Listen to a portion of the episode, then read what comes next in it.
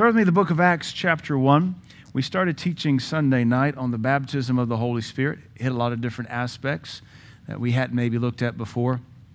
With over 120 verses building the doctrine that is the baptism of the Holy Ghost, it's something we ought to frequently visit over and over and over again.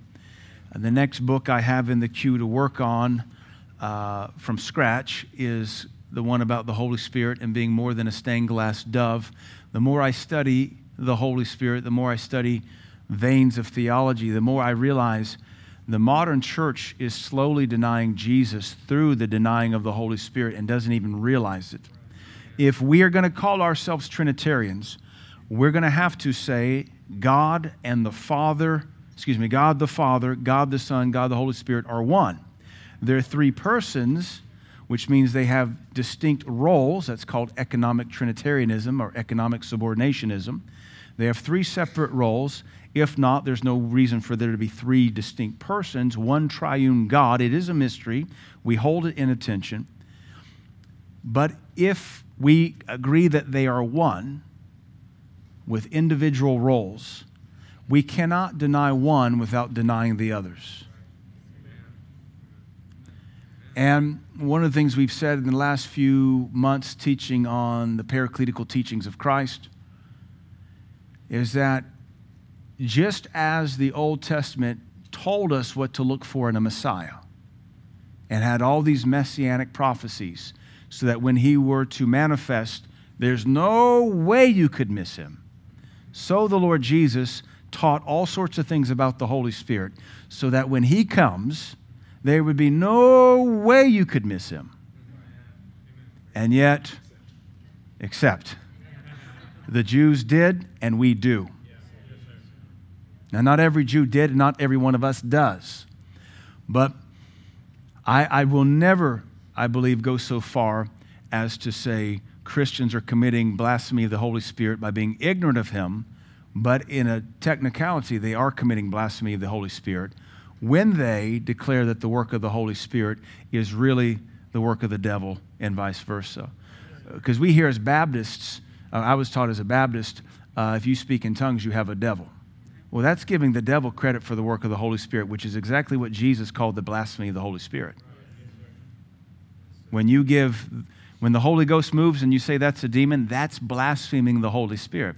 Now, they do it in ignorance, as do the cessationists. Uh, I think what preserves them is that they believe in the Lord Jesus and they're just very grossly ignorant in that arena. They don't know the Holy Spirit, but they need to. Uh, that's why we have to teach on these subjects and study the scriptures over and over and over again. Uh, to be very frank, when you study the entirety of the New Testament, there's no scripture that says the power of the Holy Spirit's going to cease. The doctrine of cessationism, I believe, is a heresy. I don't believe they're heretics for believing a heresy, but when you start saying the power of the Holy Spirit is no more, and, and, you begin to insinuate the Holy Spirit is no longer supernatural, well, if he's no longer supernatural, he's no longer God. So now you just diminished and demoted the Holy Ghost. So then what good is he for? What is his power? What is his role? How is he part of the triune Godhead if he's no longer powerful? Well, he's powerful. He's just not powerful in the affairs of man. So, okay, when did he agree to this? This is what doesn't make any sense to me. So there's a lot of different ways to argue this. I just like to say, well, they say tongues has been done away with. Okay, well, listen to me carefully. That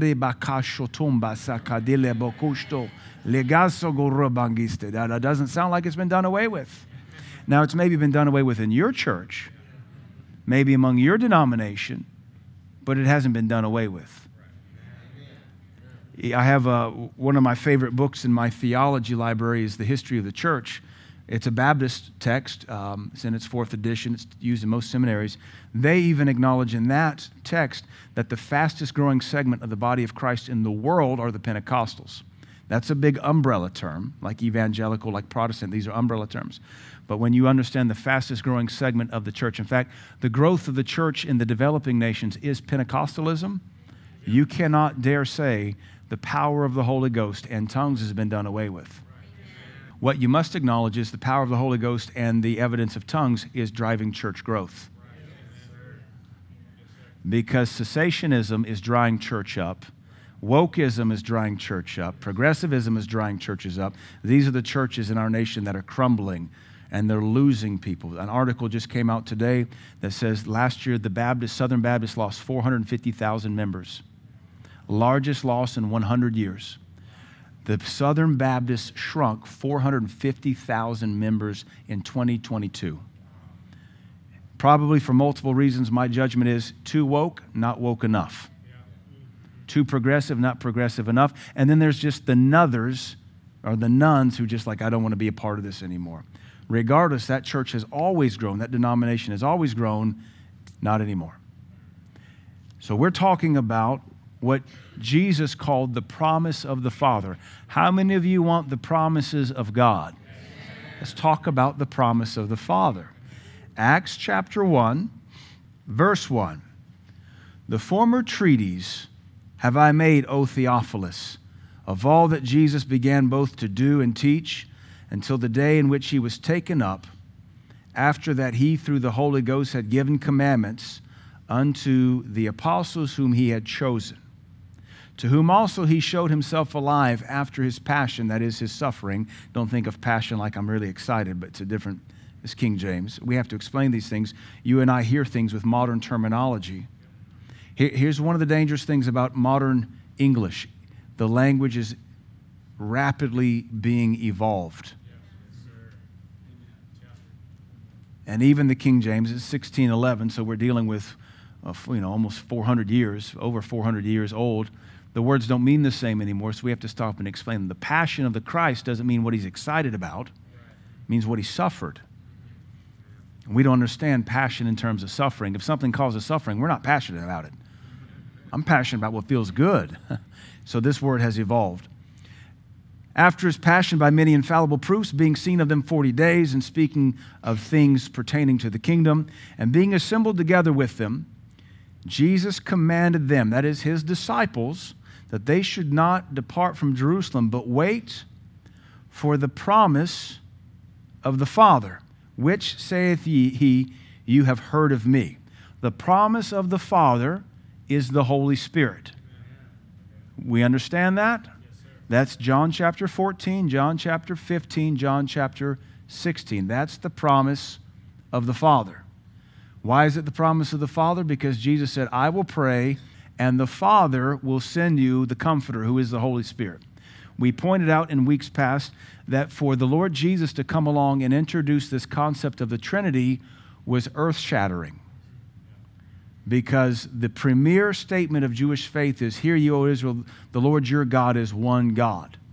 For Jesus to come along and say, The Father and I are one, that's cracking their brain because that means the Messiah, who they believed he was, was divine and not human.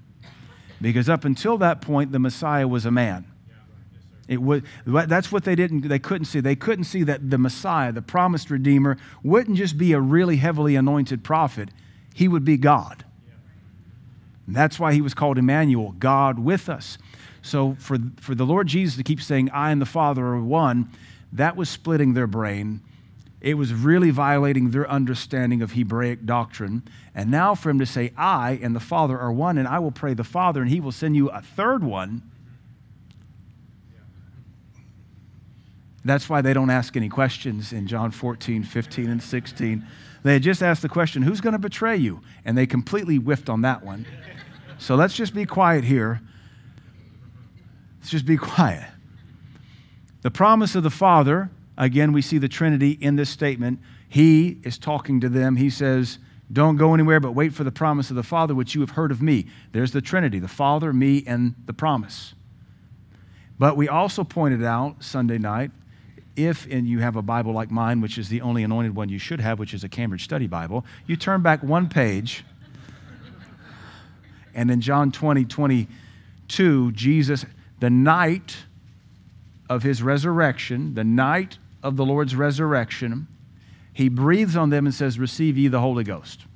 This is a reflection, a pattern, a model of creation when God breathed into them the breath of life and man became a living soul. This is the new birth. Every theologian agrees to this. He's not just going, oh, How does my breath smell? Ah, what's a resurrected breath smell like? It's not what he's doing. He breathes on them. It's, it's a re- reiteration, a replay of, of the book of Genesis when he breathed into them the breath of life. And now he's breathing into them the new birth. And they're being born again of the Holy Spirit of God. Except now, John, excuse me, Acts 1 is 40 days later. And he's saying, wait for the promise of the Father. So then, what happened 40 days prior? Salvation. What's about to happen? The baptism of the Holy Ghost. I'm slowing down to teach this again and again because you guys are all Pentecostals. One or two of you may not be yet, but you're all Pentecostals and you need to be able to defend this doctrine like you should be able to defend any doctrine. This is what makes us powerful. To have the presence of the Holy Spirit is what is how we'll be able to do things like he did and greater still. Furthermore, the commission, and I'm going to make, I've made this statement many times before, it really stretches people, it really stresses them to, it offends some, but I'm going to back it up with a scripture here, and then you, as best you want to, try to explain it away. Jesus is talking to the apostles and the others that have gathered. So there's 120, only 12 apostles of the Lamb, really only 11. Matthias hasn't been chosen yet.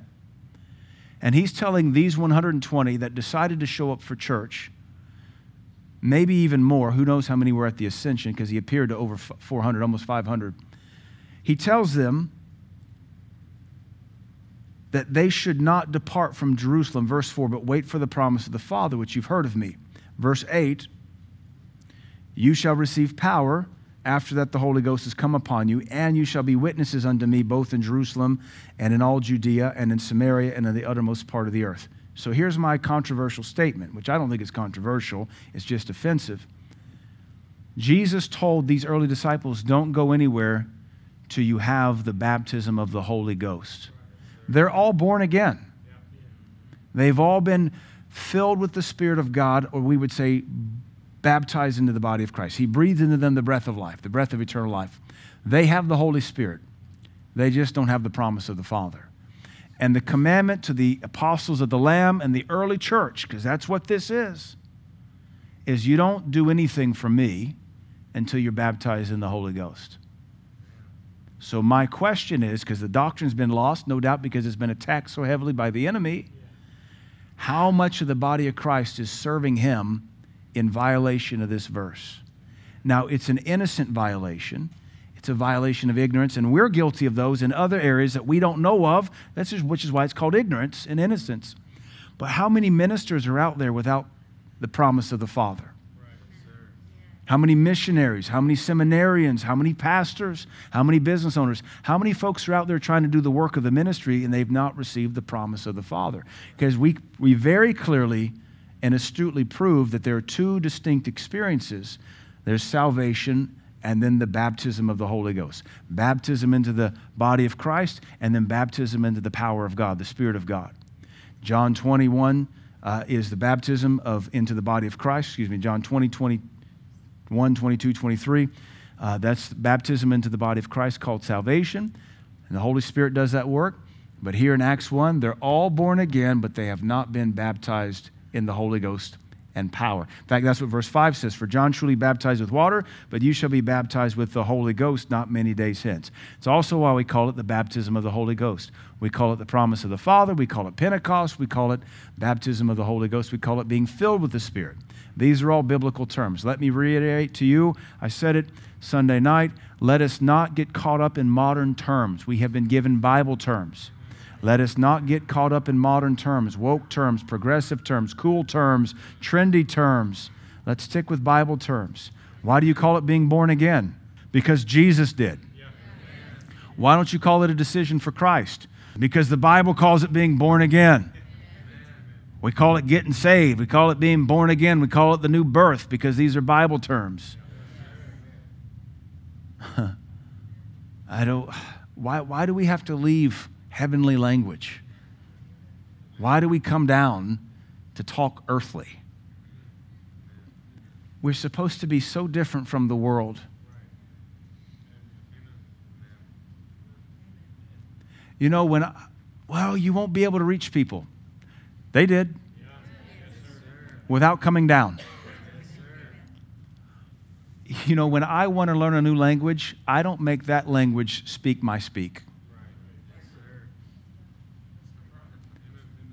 And if I want to learn the language of God, I'm not going to expect the church to come speak my carnal, heathen slang. If I want to be a part of God's company, I come up and learn God's language. Amen. All right. So, this is called the promise of the Father because Jesus kept calling it that in John 14, John 15, John 16. It is the promise of the Father, and if He promised it to us, then we can have it. So, one of the questions or one of the arguments we have to debunk is well, I believe tongues is for today, but it's not for everybody. So, you mean there's some promises that don't apply to every Christian? That's what the insinuation is. If the promise is for everybody, he's speaking to 400 or so, 120 show up on Pentecost, everybody at Pentecost gets spirit filled and speaks with tongues, then the promise of the Father in its first manifestation is 100% ap- applied to everybody. Then in Acts 8, everybody gets spirit filled and speaks with tongues, which means in Acts 8, in Samaria, where the half breeds live, the promise of the Father is for every believer. And then in Acts 10, in Cornelius, a pure Gentile, full of Romans and centurions and evil oppressors of the Jewish people who still hadn't fully repented. They all get spirit filled and speak with tongues, which means the promise of the Father is even for Gentile converts, for all. And then Acts 19 in Ephesus, we're getting further and further away. So you have Jerusalem, and then you have Samaria, and then you have Caesarea Philippi up on the coast, which is where Cornelius lives. And then you have Ephesus. All they, 12 of them there, they all get spirit filled. So the argument, well, it's just not my spiritual gift. You know nothing about spiritual gifts. the ignorance in the body of Christ concerning spiritual gifts, these are massive published books, is so moronic. It's insulting to look at people have no experience with spiritual gifting and say, Here, take a test. We'll tell you what your spiritual gifts are. Which ones are you referring to? The ones in Romans 12? The ones in Ephesians 4? The ones in 1 Corinthians 12? Uh, which ones are you talking about? Which spiritual gifts? The manifestations of the Spirit that operate as He wills? Or the grace deposits from God that are manifested towards you that you turn on? Or are you talking about the, the ministry gifts? And yet, the rest of the body Christ just mixes it all together and says, Here, take this psychology test. All these books written post 60s, by the way, when psychology infected every seminary and everybody started getting psychology degrees, which I'm not against, just don't try to mix it with God. And they said, Well, you know what? We, we know how to do personality tests. And so let's do a personality test and tell you what your spiritual gifting is. Hogwash, it'll never be accurate because God will not be nailed by some retarded psychologist test. if He doesn't dwell in a temple made with hands, He's not going to be pigeonholed by your spiritual gifting test. You do those as a party gag if you want to. Consider them mad libs for the kingdom. I did one I, 10 or 12 years ago. I said, I'm a pastor now. Never saw this coming. This was never on any of my spiritual gift tests, which I always made fun of, and I really upset people when I would make fun of it. I said, Now that I'm a pastor, let me see what my spiritual gifts are. So I took the test. None of them were accurate. You answer as honest as you can. I wasn't trying to throw a curveball, I was just trying to answer as accurate as possible. And, and whatever I scored is nothing I was ever good at or ever doing. And, uh, and the thing it said I was weakest at was writing and encouragement and teaching. And I was like, well, good thing I'm not led by some dork knob's psychological assessment. And we don't promote these dork knob psychological assessments because eye hath not seen, nor ear heard, neither entered into the heart of them the things that God has prepared for those that love him. So, the problem with one of these psychological, spiritual gifting assessment tests is that you'll trust it and ignore the Holy Spirit. well, the test said, This is my gifting. You know nothing about gifts, neither does the guy that wrote that test. Because that also, you can do those personality tests. Um, Briggs Meyer, I think, is one of the more famous ones. All that's going to tell you is where you're unbalanced and carnal and it's going to be accurate. because it's psychology. But if you use it, well, I'm a type A or I'm phlegmatic, or, you know, somebody was with us recently and they were, they were asking, well, I asked one of my kids, where are you, um, what was the term? Are you more sanguine? I'm like, I don't even know what that word means. I was like, I don't know. We beat this one a lot. Does that fit? You do these, per- I don't know why I'm talking about this unless some of you are flirting with this and trusting it. Don't trust them. They're written by pseudo pagans, and they're not accurate, ever. Because God is likely to take you and do something totally different with you. I wonder if Gideon had ever done his little personality test and, oh, I, I get to milk goats the rest of my life because I just, I'm sanguine. And then the angel shows up and says, You're going to kill a lot of people. Start with your daddy's cow. But the test says I milk goats because I'm a sanguine. well, the test is wrong. So, what happens if you take those tests and you trust in them is that you will never change who you are to be who you're supposed to be. Could be your personality is messed up because your parenting was.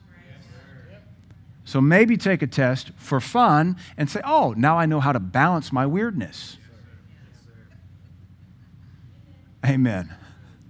I just, I I haven't brushed up on any of these tests. I was doing it with another friend of mine, and he was like trying to. There was like four squares, and then there's squares within the squares, and it's like, what? You, we know what he's asking like I should be fluent in this. And like, man, I'm still trying to master the Old Testament. I don't have time for this stuff. But he wanted me to know who I was. And it doesn't really matter because I don't really care. And neither should you. The promise of the Father will change your life. I guarantee you, you still don't know the plan God has for your life. If you can nail it at 18, you're a fool. You can nail it at 30. Less of a fool, but still a fool. This thing called the walk with God in the Spirit, even Jesus said, if you remember his teaching to the, uh, the Pharisees, he said, Hey, the Spirit of God blows and you don't know where. The wind blows, you don't know where it's coming or where it's going. You can't predict when, much less see it. Plus, the Spirit of God is just like it. You have no idea where it's coming or where it's going. And eye hath not seen, nor ear heard, nor neither has it entered into our hearts what God has prepared for us yet. So some psychology test doesn't have a clue what God has in store for our life. Amen. All right. So let's talk about speaking in tongues because I want to give you all the things that it does for us because we can prove it pretty quickly. We already have for the most part. Speaking in tongues is the will of God for everybody. It's called the baptism of the Holy Ghost, it's called the promise of the Father. And if you don't have the baptism of the Holy Ghost, you can get it. The will of God is for you to speak in tongues. The will of God is for you to pray in tongues every day. We'll address interpretation, all four uses of it out of 120. Let's do math. Let's do math real quick. I'm going to pull up my calculator because that feels like hard math to me. 4 divided by 120 is 0.03%, or really 3% of all the scriptures. So 3% of the teaching on tongues focuses on interpretation. How come that's all you know about tongues? So that means, here's math. I can do this one, it's easier. 97% of the doctrine of tongues you're clueless to. And none of the doctrine of tongues has anything to do with devils. So, again, I was raised in a denomination. All they knew was interpretation, interpretation, interpretation. And they boasted themselves Bible scholars. But really it's four uses of the word interpret, but that's only in like two or three verses, so we could crank the numbers a little different. But the point remains 3% of the doctrine of tongues touches on interpretation, which means there's 97% of a doctrine left undiscovered. Maybe we should find ourselves there since 97% is an A and 3% is less than failing.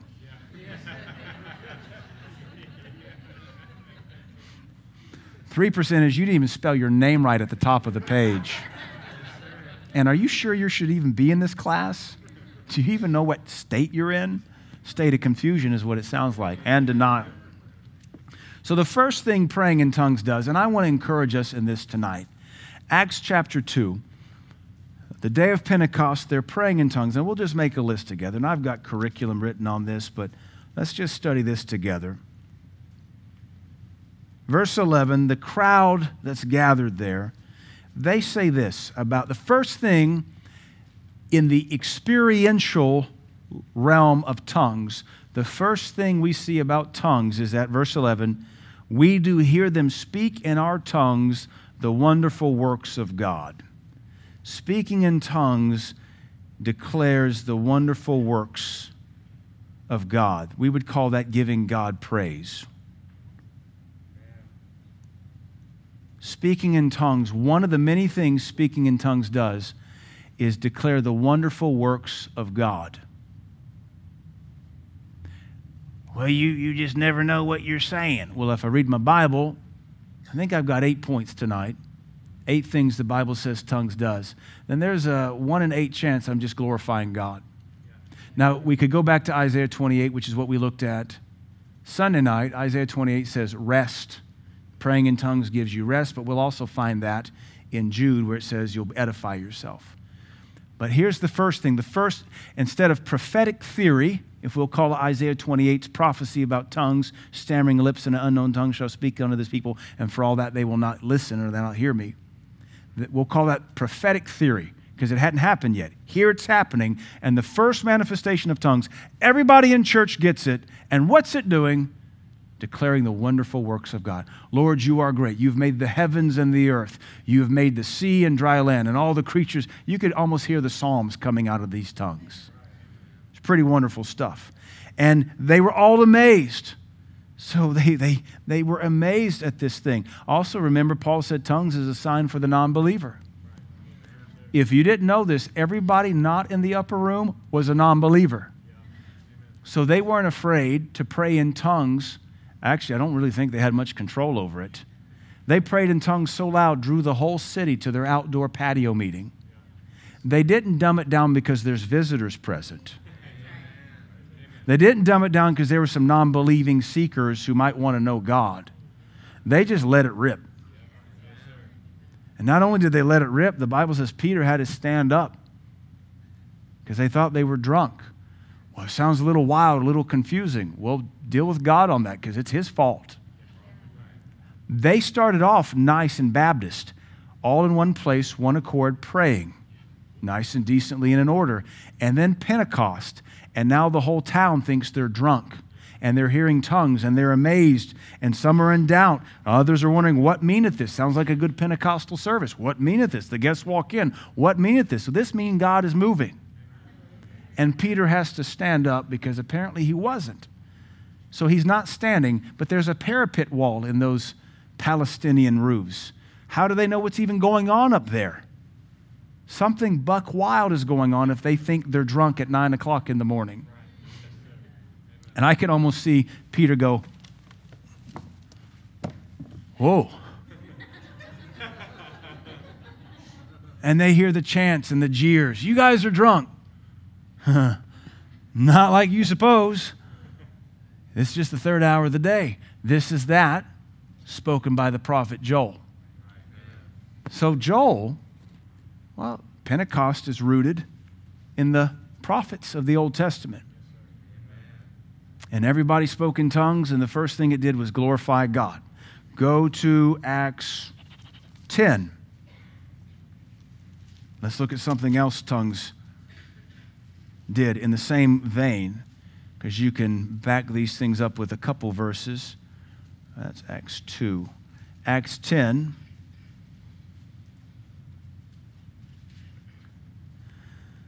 Verse 44 While Peter yet spake these words, the Holy Ghost fell on a fraction of them which heard the word, because it wasn't all their spiritual gifts. Because a third of them had done the test that came in the Reader's Digest, and they found out that their spiritual gifting did not include tongues. So they were holding out for the gift of writing. because that's one listed somewhere in the Bible. We just hadn't found that verse yet. I hate being sarcastic, but sometimes to deal with our culture, sarcasm works best. the Holy Ghost fell on all them which heard the word. How did they know? They of the circumcision which believed were astonished, as many as came with Peter, because that on the Gentiles also was poured out the gift the promise of the Father, the gift of the Holy Ghost. How did they know that they had all received the gift of the Holy Ghost?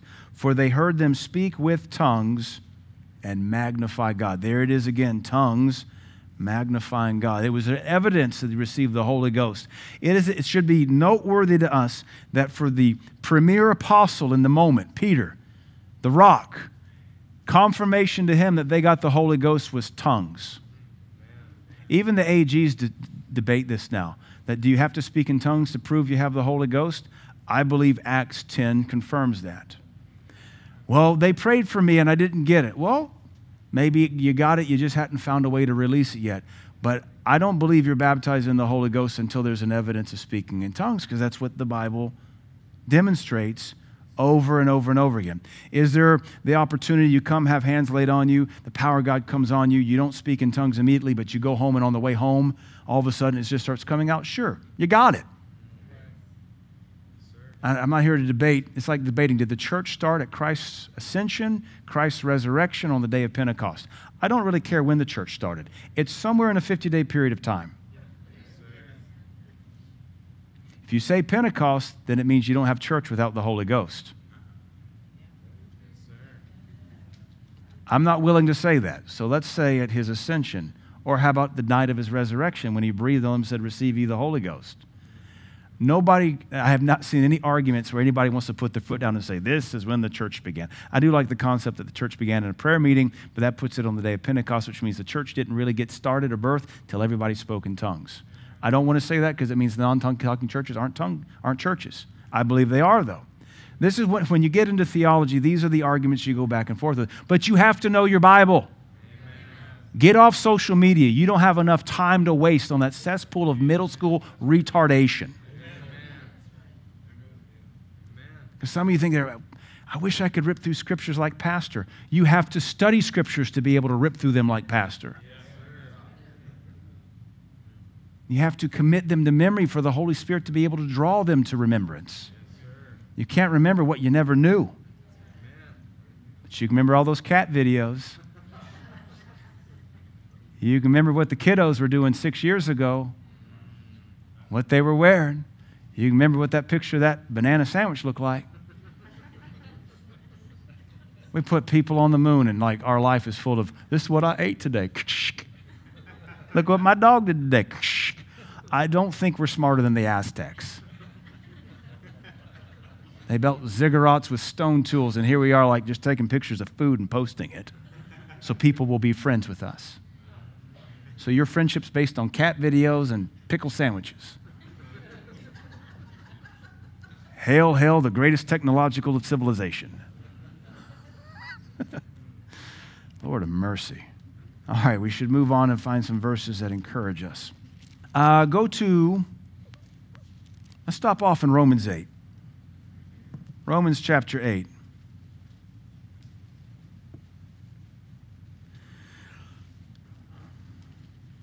Verse 26, let's look at a second thing the Holy Spirit helps us do.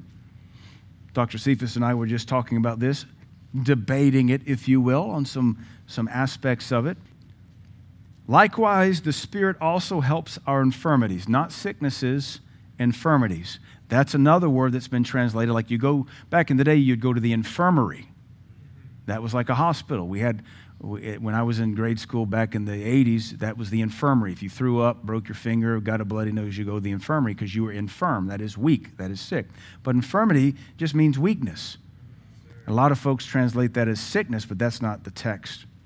He helps our weaknesses, for we know not what we should pray for as we ought. If it was sickness, the next verse wouldn't say ignorance of prayer, it would say broken bones, coughing up blood, and the palsy. But it doesn't say that. The weakness is we don't know how to pray uh, what we should as we ought. But the Spirit Himself maketh intercession for us with groanings which cannot be uttered. So we see here this example of when we don't know how to pray, one of the things that we're able to do is pray in the Holy Spirit. Now, this is where Dr. Cephas uh, wants to debate things, and I agree with him in, in this, is that he asked me the question how do we read ourselves into this? It looks like it's the Holy Spirit doing the interceding and not us. But by the fact it says, with groanings which cannot be uttered, or Amplified says, with an inarticulate speech, is he making the speech or are we making the speech because we're the ones praying? I argue we're the ones doing the praying, he's the one doing the groaning through us. So, the point we want to make here is that when we pray in tongues or with an inarticulate speech, one of the things we can do is intercede. So, praying in tongues brings an intercessory power that overrides knowledge or lack of it. Because the problem being solved is we don't know how to pray as we ought. There's something that needs prayer, something that needs intercession. We can't find it, but the Holy Ghost helps that ignorance by praying for us with groanings that cannot be uttered or inarticulate speech. Now, one could argue can non tongue talkers do this? I would say yes, but I've never been able to interview someone who's never spoken in tongues and say, Have you ever groaned in the Spirit? Because if they don't understand praying in tongues, to let them yield to something as supernatural as a guttural groan, which how many of you have experienced the guttural? Raise your hand so we can see. You've experienced the guttural groan of the Holy Ghost interceding. That can be trippy, can it not? First time it ever happened to me, I rebuked it because I thought I was manifesting a demon because I'd never been around it. I'd heard about it, I didn't know that's what this was. It's like Peter had to stand up and say, This is that. When I finally realized this isn't a demon, because I don't have any reason to have a demon, this is the Holy Ghost groaning and travailing, then I began to just yield to it rather than quench it. So I'm kind of caught, and this is me just talking out loud because it helps me to do so under a teaching anointing. I believe a non tongue talker could yield to the groanings and travailings of the Trinity because the Holy Spirit yields to the Lord Jesus who searches the hearts because he makes intercession according to man for man according to the will of the Father. So you see the whole Trinity at play here in the next verse. I believe a non spirit filled, non tongue talker could do this, but would they know to do it? Or would they think they were throwing up? Would they even know how to yield to the Holy Ghost? Because if I was spirit filled, when the first time I travailed in groanings was 2004, I've been spirit filled at that point eight years, been in some wild services, seen demonic manifestation, supernatural power. Even at that point, I'd left my body once by the Spirit of God. I'd had some wild stuff. I didn't know what groanings were. So I quenched it the first, several times the first hour. And I thought, well, maybe we should just let this thing rip and see where it goes. And now I know when it comes on me, I just groan with it. It's possible if you don't know how this works, you could quench it and, and really short circuit the intercessory power of the Holy Spirit. And, and just as soon as I teach on this, some of you may now recognize this is the Holy Spirit wanting to groan through me. And you can go about shopping with your shopping buggy and still groan. And you just don't pay attention to anybody. They're going to think you're weird anyway. But we have enough homeless people, you'll just pass as one of those. not to pick on them, because some of them are sane, but most of them are not. Just look really nice to do and just go, little, it go. My. Oh. Because that's what it sounds like. Oh it's almost like you're having a convulsion, and then it passes and you've interceded for something. Maybe you. Anyway, second thing the Holy Ghost or praying in the Spirit does is make intercession. We might be able to couple that with praying out mysteries, but we do want to make a distinction. All intercession like this is mysterious, but not all mysteries are intercession. So we'll parse the two. So let's go to 1 Corinthians chapter 14, because this is where kind of like the honeypot is. This is the prime fishing hole for what praying in the Spirit does. 1 Corinthians chapter 14, we'll just read a couple verses and stop and talk about them and extract a point of edification. Verse 1 Follow after love and covet, lust, and desire spiritual things. Does that sound like we should do that if it's been passed away? Again, if we if we turn off a third of the Godhead, you have to turn off the whole Godhead. You don't get to pick and choose your Godhead. And I don't want us to be theoretical in our Trinitarianism. We have to be practical and applicable and experiential. And if you didn't know, Jesus isn't in the earth. And if you think he is, then you deny his ascension. And if you deny his ascension, might that make you a heretic? So he ascended, and who did he send? The Holy Spirit. We just read about that in Acts chapter 2. What do you think Pentecost was all about? the dissension of the Holy Spirit from heaven into the earth. So, what happened for 10 days between the ascension? Did we have like no God in the earth for 10 days? Was it totally godless? No, we know He's omnipresent. But we're also seeing the manifestation of His personage in the body of Christ descending and then the descending of the Holy Spirit. This is why it's a mystery. You're really feeling ashamed that you're still wasting your life on TikTok, aren't you? Because these are easy things to understand, but let me be honest, we're not word people like we confess. We're social media people. We're entertainment people. We're video game people. We're movie people. We're not word people. We don't know our doctrines. Because these are simple things. To me, this is incredibly simple. And you have a Bible, and you can pick any translation you want to, and God will speak to you with it. So it's not like I don't speak ye yield English. I don't like Shakespeare or Chaucer. There's a lot of new stuff, new translations that are accurate, that are trustworthy. We just don't know our Bible. And you can't know God without your Bible. Because if you're not hungry enough to read a Bible available to you, you're definitely not hungry enough to pray and seek Him. So now you're like limping along, no prayer, no Bible study. What are you? A churchgoer? Well, what kind of church are you drawn to? And you can be convicted now, but it doesn't mean you're going to change anything tomorrow. You're still going to be a TikTok person tomorrow. You're still going to be on YouTube way too much tomorrow and playing way too many video games and watching too much TV. You're still not going to be a word or prayer person. And in the day that we live in, we have to be a word person. That isn't blab it, grab it, name it, and claim it. Say it and slay it. That means you actually live in your Bible and know your God. Amen. And you got to be a person of prayer. Okay. 1 Corinthians 12, desire spiritual things, but rather that you may prophesy. Why? He that speaketh in an unknown tongue speaketh not unto men, but unto God.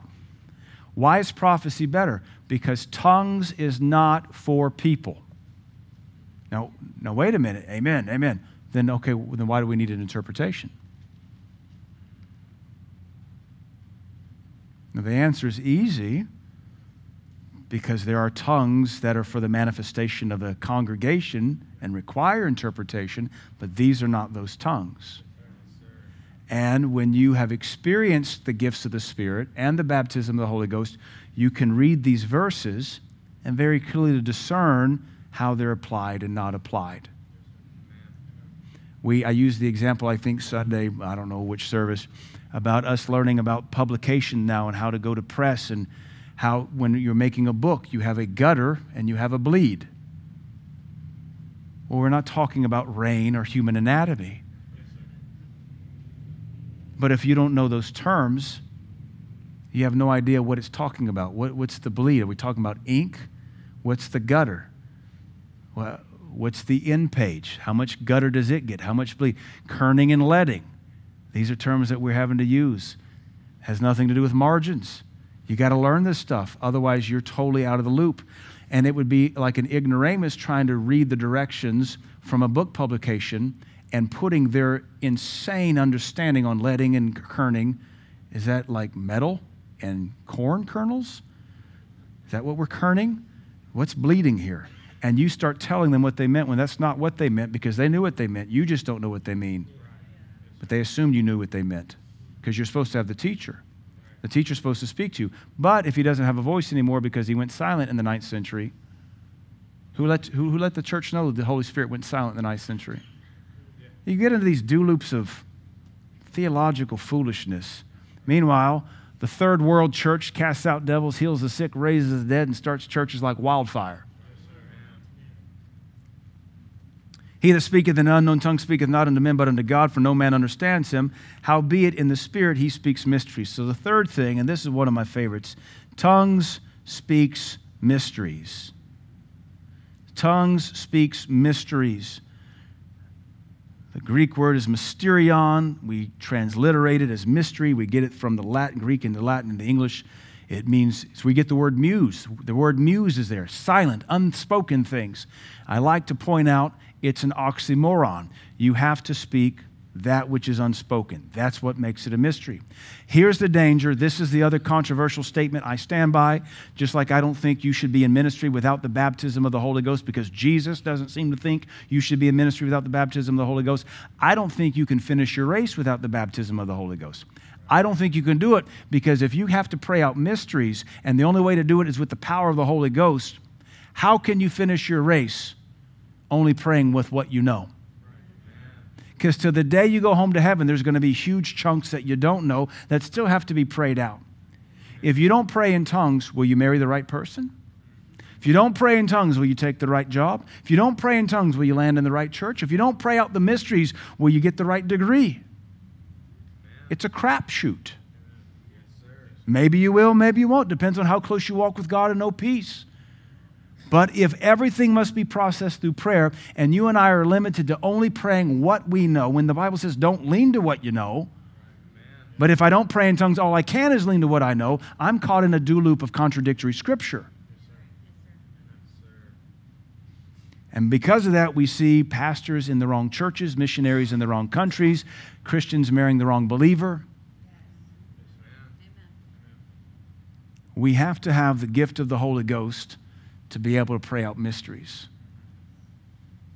I, like to, I liken it to railroad tracks. We can have the power of God and the coal of the scripture, but if we don't have tracks, we're going nowhere. And if all you can do is pray out one day at a time, you only get to move forward one day at a time and you never get to pick up momentum. But praying in the Spirit prays out mysteries, which means you're laying out tracks miles in advance, which allows you to pick up a lot of momentum. You can lean to your own understanding and think your life is going over here, but in reality, God's about to take it in this direction. But if all you ever have to pray and lean on is your own understanding, you'll march the wrong way with a good heart for God and end up in heaven prematurely. This is one of the most powerful things tongues affords us because we can intercede in English and we can declare the wonderful works of God in English and we can give thanks well in English. That's another thing. And we can sing in English, which is another thing we do in the Spirit. And we can build ourselves up in English. That's another thing we can do in the Spirit. This is the only thing we can't do in English. So, this is one of the most critical abilities of praying in tongues to speak unspoken things, which is why it's necessary for us to pray in tongues at least 15, 20, I would say 30 minutes a day. Let's take, let's take two believers. Josh sits on the front row a lot. We're going to keep picking on him until he moves to the back. We're going to shame him to the back row. No, that was easy. and we'll take Nick here because the two bearded redheads. What happened to your handlebar trucker thing? Are you kind of, he shaved it off? You shamed it off? Somebody should have shamed it off. So let's take the two of these men. They're both spirit filled. Uh, they both have degrees, they both are intelligent, they both have careers. If Nick prays in tongues an hour a day as part of his walk with Christ, so both single men, ladies, both single men, ladies. Sometimes we have to play matchmaker. Look up, for thy redemption draweth nigh. Single men love God, holy, clean, driven, determined, if Nick prays in tongues an hour a day and Josh prays in tongues an hour every two or three weeks, who is going to finish their course? Who's going to be miles ahead? It's like my friend Pastor Colin Tadlock said I was brought up in church, I was drugged to three services a week. He said, I had friends that were only brought to one service a week. And he said, All these years later, if I was only brought to church one service a week, I would be one third the believer I was meant to be. So your future is as bright as your prayer life. No prayer life? Just stay on Facebook. That's where you're headed, baby. You already got there because you're keeping up with them. No prayer life, no future. No prayer life, no guarantee you'll find God's destiny. There's so many options today. It's insane. And in the abundance of options, there's always going to be confusion we have to pray more than our predecessors did, and there was less decisions for them to make. They're making up new majors every year so a university can draw new underqualified students. And if you're the right color, they'll just go ahead and put you in the school so they can hit their diversity quota. You don't even have to be smart. You just have to be the right color with the right last name, and you're going to be in that department. Though you don't deserve to be anywhere near a GED. And that's how the modern woke universities work. And it's damning. And don't trust them when they come out as doctors or lawyers because they don't know what they're doing because they shouldn't have been in the undergrad program to begin with. Not because of their color or their last name, but because of their intellectual ability. Which also goes back to home culture. It helps to have a dad. Any fatherless culture will go nowhere. The more you pray in tongues, the more you are guaranteed to hit those switching stations at your railroad tracks. The more you pray in tongues, the more you're likely to take the right track and not the wrong track. Because you're praying out things that are only in the heart and mind of God for your life. We have a cursed cultural mindset that says, I'm going to dream a little dream. I'm going to plan my life. I'm going to use my advisor to do it and my resource officer to do it and the counselor at school to do it. And that's what I'm sticking with. And God better bless it every step of the way. But the Bible says, I know the plans I have for you. The Bible says, it does not yet appear what we shall become. The Bible says that eye hath not seen, nor has it even entered into our heart yet the things that God has prepared for us that love him. So why are we planning this thing out five years at a time? The book of James barely gives you permission to plan one year barely, which means you better own that year solid if you want direction for the next year. But if you're just still flirting, finding fun, chasing fun one year at a time, you're not going to go very far for Christ. So, this mystery thing, this is one of the most critical reasons to pray in tongues. Now, the ironic thing is, if you're praying in tongues, you may not know what you're doing in tongues. Am I interceding? You'll probably know because it'll be very guttural and determined. Are you worshiping God? You'll probably know because you just have this elation about you are you speaking out mysteries? You'll probably know because it'll just feel like, I'm just doing something. I'm just accomplishing something. I can tell you, I've been spirit filled since 96. I've prayed in tongues probably every day since then. There might be a few days I've missed. And there have been many times I've walked into a situation, been on the mission field, made a business decision, purchased a house. I walked into it and I said, I've been here before. Met somebody, and I'm like, I know you. I have prayed. I just know on the inside, I've prayed about you. I've met you before in the Spirit. I've been in this country before in prayer. This is the benefit of praying in tongues. I feel so sorry for those who don't get to. Not because it's not their gifting, but because their denomination has pillaged this faith. to deny the Holy Ghost, you have to yield to an unclean spirit. a religious one that will use Scripture to talk you out of Scripture. You'll never go wrong exalting the Godhead. What else can tongues do for us? Well, he that prophesies speaketh unto men edification and exhortation and comfort. Verse 4 He that speaketh in an unknown tongue edifies himself. So, praying in tongues is self edification. That's not a bad thing. Sometimes you got nobody with you. Pray in tongues and build yourself up. This also echoes Jude. says, building yourself up in your most holy faith, praying in the Holy Ghost. So, if you want to write down Jude 20, this is a companion verse to 1 Corinthians 14. Sometimes you pray in tongues just to build yourself up. Just to build yourself up. Let me give you something trippy because I'm running out of time quick. We're not going to get through all eight of these. Look at chapter 13, verse 1. Though I speak with the tongues of men and of angels and have not charity, I am become as a sounding brass or a tinkling cymbal. So even though chapter 12 exalts the gifts of the Spirit, Paul brings it back and says, We need not forget love. Love edifies, love does a great thing for God. But I want you to see that there are two types of tongues that we can pray in the tongues of men, which would be earthly languages, and the tongues of angels, which would be angelic. That means that if I pray in a tongue that's an earthly tongue, if somebody's present that speaks that language, they'll be able to understand me, not with the gift of the Spirit, but through natural intellectualism. That's what happened on the day of Pentecost. All those men, Phrygia, Parthians, eh, Greeks, they all heard them speak in their own tongue the wonderful works of God. But then there are those times when you pray in tongues and nobody on earth will be able to understand it because it's not an earthly language, it's an angelic one. But also understand this if you've ever dealt with demons, demons speak earthly languages. they manifest through people and speak earthly languages. I'm convinced they can speak any language. They've been here forever. The root word of the Greek daemon, it's a Greek word for demon, daemon means knowledge. That's why we're not impressed with smart people or soothsayers or, or fortune tellers because demons, they peddle in knowledge. They've been around forever. They're a spirit. So, uh, you know, you, you, always have that, that third uncle twice removed on your mother in law's side, the one that used to be a part of the, you know, traveling show. And they always have some story about somebody speaking in tongues, and, and your friend just happened to speak their native tongue, and, you know, it was like Lithuanian or something. And all of it's just a made up hoax of a story.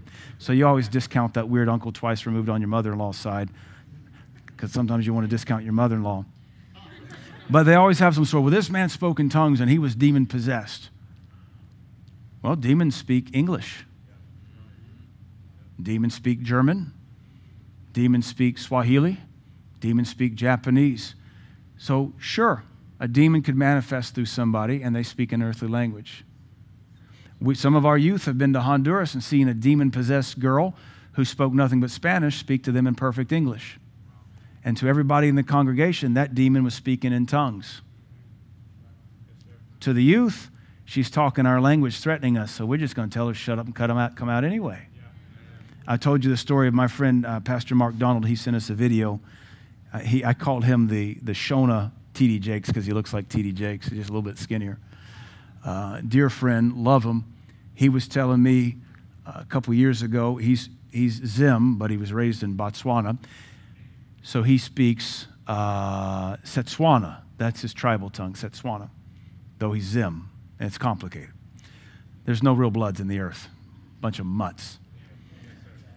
So he speaks Setswana, and he was up in Uganda preaching, and he was casting the devil out of a girl, he said. And he said, We'd cast nine devils out of this girl. He said, I was a little girl. I was exhausted. I had two men, he said, I had two men holding her. So I took a break to take a breather. She's not going anywhere. She, the little girl's exhausted. Anyway, long story short, he comes up to cast the last devil. He knows by the Spirit of God, word knowledge, there's one devil left. He goes to cast the last devil out. He's been speaking English because he's in Uganda. Uganda is a long way away from Zimbabwe and Botswana. They speak some Swahili in Uganda, they speak Lugandan in Uganda, and they speak English. He's speaking English, they're translating into Lugandan. He goes to cast this last demon out, and he says, This little girl, who is Lugandan, speaks to him in his tribal tongue from 3,000 miles south and says, Who do you think you are trying to cast me out? And he said, Pastor Chris, how did that demon know where I was from and know my tribal tongue? I said, I don't know, man. It's a demon. I said, What'd you do? He said, I told it in my tribal tongue. It doesn't matter who I am, I've come to cast you out anyway. So he, he said, Imagine the whole congregation, it looks like I'm talking in tongues to this demon. Because it's a native tongue, it's an, it's an earthly tongue. So just because you're a weird uncle twice removed from your mother in law's side, who used to be part of the carnival and juggled midgets for a living, just because he has a story involving tongues and a demonized person doesn't make it legitimate. my friend, now the other, let me bust this and then we'll pray and probably wrap up. My friend, Pastor Kerry, who was here with us last week, he was telling me a story. I was brought up, charismatic, word of faith to believe, we pray in tongues because the devil can't understand what you're saying. Anybody heard that? It's like secret decoders, like the Navajo wind talkers. The Japanese can't crack it. You pray in tongues, the devil will never know what you're saying. Well, if I'm praying in earthly languages, and they speak earthly languages. Like I've told you, the only real good story I've got, I've got a couple cool stories. College, and I'm praying with Jeff Harris, and he starts praying in Japanese. And I had just come from Seattle and was pretty good in Japanese, and I understood everything he was saying in Japanese. And I could translate it mentally. Well, if a Japanese demon and demons speak every language, they could understand what he's saying. So Pastor Kerry was telling me this story. He didn't know what he was doing helping me. He said, he said, I, he said, Did I tell you about the time I, uh, I prayed in tongues at a demon for two hours. I said, No, tell me. He said, All right. He said, I woke up, couldn't breathe. There was a demon in my room suffocating me. He said, I looked at the clock, it was 2 a.m. on the dot. And I, he said, I was being choked to death by this demon. I had just entered into the political realm, I believe he said, and, he, and I may be getting some of the details wrong. The important part's coming. He said, This demon was trying to kill me, and I finally got out. Get off me in Jesus' name. I rebuke you in Jesus' name. He said, So the demon left. And he said, Praise God, I'll go back to bed. And the Lord wouldn't let me. So I got up and I began to pray in tongues. He said, I got up and I realized the demon hadn't left my house, though I just commanded him to. So he said, I could perceive the demon was still in the house. So he said, I just began to pray and try to rebuke this thing. And as I began to rebuke it, I just go into tongues. It was an hour. He prayed for an hour. He said, So I prayed in tongues for an hour, and he said, It's the weirdest thing. He said, I could tell the demon was in the attic trying to get out of the roof, but it couldn't get out like a bird or a bug stuck. And I just kept pacing up and down the hallway praying in tongues. And then it would turn around and I'm just praying in tongues, praying in tongues. And, and finally, after an hour, he said, I know it was an hour because when I laid down, it was 3 a.m. on the dot. So I prayed from 2 to 3. He said, I was finally, the demon just left and I could go to sleep. And I laid down, he said, and I said, Lord, I commanded that demon to leave, and it took an hour for him to get out of my attic. What's that all about? My Bible says I got authority over demons, and I told him to go. And the Lord spoke to him and said, You had some things I wanted him to hear.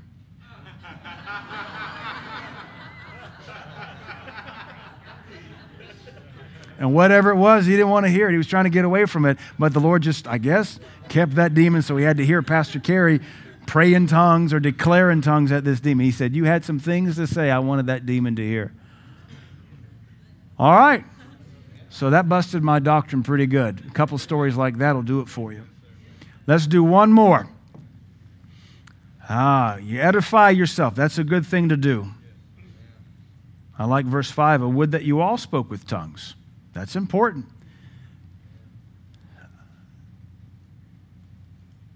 Coming down. Let's look at verse 14. Uh, I'm sorry, verse 15. I will pray with the Spirit, and I will pray with the understanding. So the fifth thing you can do is pray. Now that gets into supplication.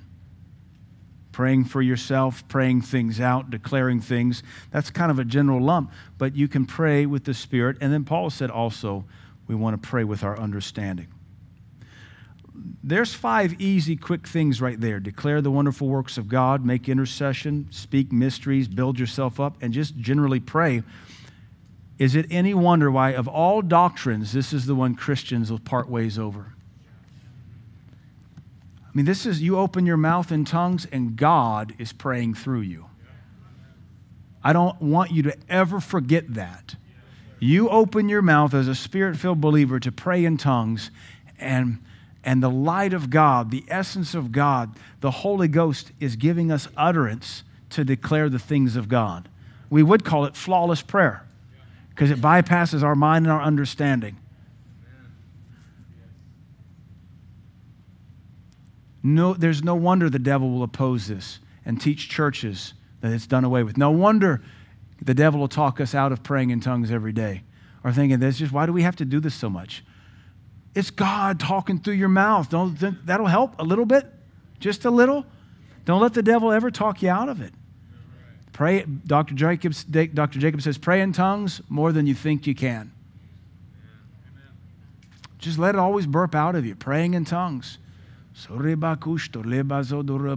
My kids and I, we pray in tongues every time we drive into town for church. I want my kids comfortable praying in tongues. There's more, more to say about mysteries part, but I want to get through these, these primary eight, and then we'll come back and hit one or two of these in more detail. But I want us to be encouraged. I want us to know these doctrines. We have believers all around us that are hungry for this, and we're going to have to be able to show it to them, to them, help them with it. We can't just sit on it. When I got spirit filled, and it changed my life so radically, I, I had to deal with anger at the Southern Baptists for depriving me of it. I wanted to know why have I been in church my whole life and I'm just getting spirit filled at 19. It made now there was no reason to be angry. Everybody in my life had done the best they knew and it gave me a foundation I'm forever thankful for. But you can understand why the devil will fight it and oppose it when it allows you to do so many wonderful things without leaning to your own understanding. fulfill your calling, marry the right person, take the right career, get the right degree, move to the right state, go to the right church. Why would you not pray in it? Intercede for family members when you don't know how to pray. Pretty good deal. Oh, and it's free. Totally free. I mean, like, so free. Cost you nothing but some criticism from your weird uncle who used to work with the Carneys. You can get it on your own. You can have hands laid on you. My best, my favorite story is my friend Greg, who actually got me coming to this church in 95. He got me coming. I got spirit filled before he ever got spirit filled. We used to do a lot of backpacking together. He and his wife still serve the same pastor down in Birmingham now. He was a fellow geologist. He and I were we were in a backpacking class, but we were doing this team building exercise. So we were at Pickett State Park in the cabins. So all we're, all the guys have a cabin. So Greg and I are sleeping in the same bed in our sleeping bags. So Greg wasn't spirit filled yet, but in his dream, somebody laid hands on him and he got spirit filled in a dream. So he woke up speaking in tongues. Never heard of that one before or since, but hey, if you can dream it, you can have it, I guess. So it was just so real to him. He got spirit filled in a dream. He woke up going, oh, worked, worked, worked. I would like to think it was me breathing on him the breath of snoring, but I don't think that was it. yeah. Be encouraged and pray in tongues more than you think you can. Anytime you're in a hardship, pray in the Spirit and it will change things. Pray this with me, church. We'll dismiss. Father, in Jesus' name, thank you that I can pray in tongues. Thank you that I'm spirit filled. May I participate more. May I partake more. May I pray in tongues more. May I glorify you more. Help me finish my race. Help me make the right decisions. And may I spend every day in your will. I love you, Lord, and I trust you. In Jesus' name, amen.